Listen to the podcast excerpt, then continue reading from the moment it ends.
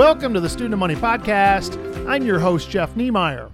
The mission of Student of Money is to connect listeners like you to a community of like minded individuals to help you achieve your goal of financial freedom through entrepreneurship, investing, real estate, and personal development. This is episode 37. All right, it's been a crazy couple of months for me. So, back in December, on December 1st, I was a guest on the Investing Things You Should Know podcast with Johnny Nelson, right? This is my first uh, interview. And it kind of started off me interviewing other guests on my podcast. So, also in December, I decided to start the Student of Money Eastern Iowa Real Estate Investing Mastermind. And then on the 26th, I had my first guest speaker, who was Dustin Hendrickson of Mailbox Money Real Estate. And by the way, I hope you heard that podcast. It was really good. And then he just did a follow up podcast um, on episode 29 of a podcast called Zen and the Art of Real Estate Investing by Jonathan Green. This is a must listen to podcast. You need to go out and listen to this episode 29 of the Zen and the Art of Real Estate Investing, where he gets a little more in depth on doing property development. And it's something that was very interesting to me. I kind of want to bring Dustin back on the show to talk about some of the things that he talked about there. But, uh, you know, go check it out. It was a great interview. Okay. And then the next person I had on my podcast was Dubuque resident Matt Hennick on how he scaled to over 60 units and which is over $2 million in real estate in just two years. Again, it was really good. Matt's really young, and we're going to definitely be following up with him probably later this year. And then on January 10th, we released our interview with Cedar Rapids developer Daryl High from High Properties. And High Properties has over 1,200 rental units, and they have 800 more in the development pipeline. That's over 2,000 rental units. So this is another must see or hear podcast uh, with the interviews with the high properties. And he's been a leader in apartments and development in Eastern Iowa for over 30 years. So go check that one out. The next podcast, we bring on Michael Maloney to talk about mindset coaching and personal development. Oh, and by the way, Michael Maloney was the guest speaker at my January 22nd event, which was the first ever in person student of money real estate investing mastermind at the Cedar Rapids Public Library. And then, of course, we end January with Jared Lutz, who is the CEO of Decap Digital Assets based out of San Diego, California, where they specialize in the tokenization of real estate blockchain technology and is really the tip of the spear when it comes to leading edge technology that's going to revolutionize the real estate industry. So there's been more positive energy and activity in the last two months than I've had in the last five years. And the funny thing is, is we're just getting started. Our next in-person event is 11 days away on Sunday, February 19th at the Cedar Rapids Public Library again, where we're going to be announcing more exciting news. So make sure you go out to our website at studentofmoney.org and RSVP for the event, or check it out at meetup.com forward slash student of money. So, all right, let's get on to this week's topic. So I kind of want to go back to my event on January 22nd at the Cedar Rapids Public Library and recap what I've been seeing over the last two months from not only my group here in the Cedar Rapids, Iowa City area, but also from the other real estate groups in Dubuque, Waterloo, and the Quad Cities where I've been traveling to because our mission statement at Student of Money is to get you financially free. So, we talk about, first of all, we talk about the why. You know, what's your dream? Why do you want to get there? Or what pain are you in now that we need to try to fix? And then what is your mindset? Because we've got to fix your mindset to get you to where you want to be. Okay. We also talk about the how, which is the mechanics. What's the vehicle that you're going to use? It doesn't necessarily have to be real estate, it could be a business. Anything that provides passive residual cash flow.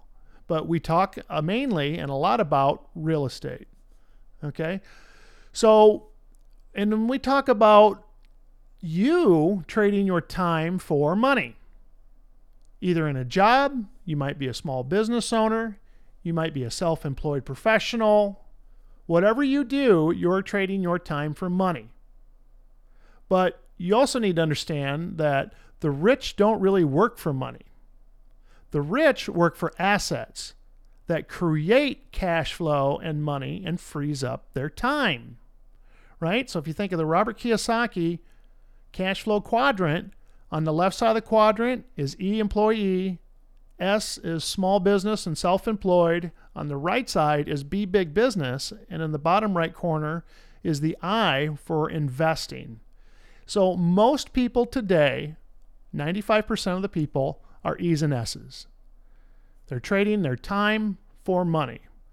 And it takes a mind shift, that mindset shift, to go from the left side of the column over to the right side of the column where B, businesses use other people's time to make them rich, and where I, investors, use other people's money to make them rich. So, see, you don't need to be using your own time and your own money. You want to be able to get from the left side of the quadrant over to the right side of the quadrant. And that's what we're going to talk about. The rich work for assets that create the money, or basically they print their own money legally. They own or build big businesses, again, other people's time, or you invest in assets like real estate and use other people's money. So, this ultimately brings me into direct conflict with everybody in the room that does wholesaling or flips properties.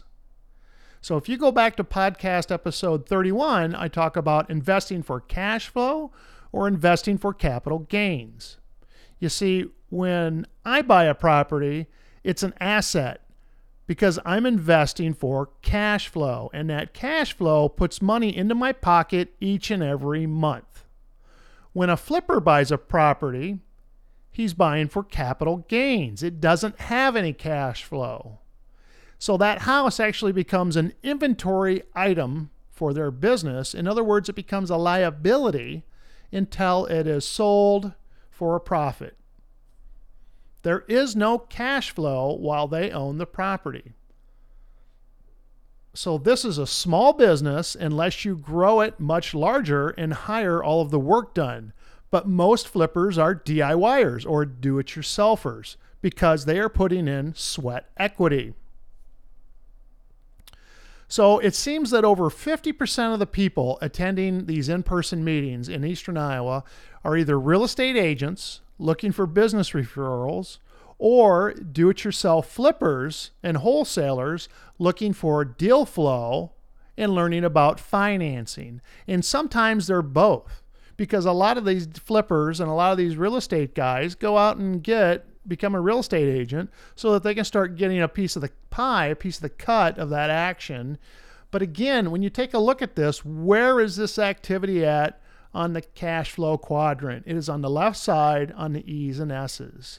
And this is the mistake. No one ever thinks about structuring their business to change quadrants, to go from the left side of the quadrant over to the right side of the quadrant. A lot of people, when they have to go out and make more money, they get a second job, another W 2. They're still an employee. They just have two jobs now and they have less time. What you really need to think about and what you really need to concentrate, and here's what we do at Student of Money, is to change that mindset, to change from an employee, self employed, to a business owner, investor. So you can keep your job as an on the E side or the S side, but your investing really needs to be in either big business or I investors. We're using other people's time and other people's money. So the question is is am I really a unicorn? Is this like this crazy thing that no one but me thinks of? Well, no, I know that's not the case. So I think everybody understands the concept that I'm teaching, but they don't know how to get started. And this actually happens to be my number one question that people come to me with that have problems. So I've had multiple people follow up with me in the months of December and January that want to sit down and talk to me and kind of you know tell me where they're at and how they really need to get to go to the next step. How do they get started? And then how do they overcome the fear of getting started? And how do they, you know, what do they need to do to get to the next level? So this is exactly the reason that you need to join us on Sunday, February 19th at the Cedar Rapids Public Library from 2 to 4 p.m. in Beems Auditorium, where I'm going to be announcing another program to help those who are already or want to get started and are serious about making changes to their financial future. And I know it's not easy. I've done it, I've been there. But it's way easier than what you're already doing, and it's definitely worth it. So, that's all I've got this week. Next week, we have another awesome guest on the show, someone that I met back in 2012 and has over 150 single family rental houses across four different states. I'm going to ask him the same question that someone asked me not too long ago Is it better to have a 100 unit apartment complex or 100 single family houses? I'm curious on what he's going to say, although I think I already know. I know what my answer is, and how about you? What would your answer be? A 100 unit apartment complex or 100 single family houses? Shoot me an email and let me know what you think. Please hit like and subscribe to the podcast as well as to the YouTube channel. It really helps me out and the YouTube algorithm to promote my content online. So, all right, I'm your host, Jeff Niemeyer, and remember when the student is ready, the teacher will appear. I'll see you next week right here on Student of Money.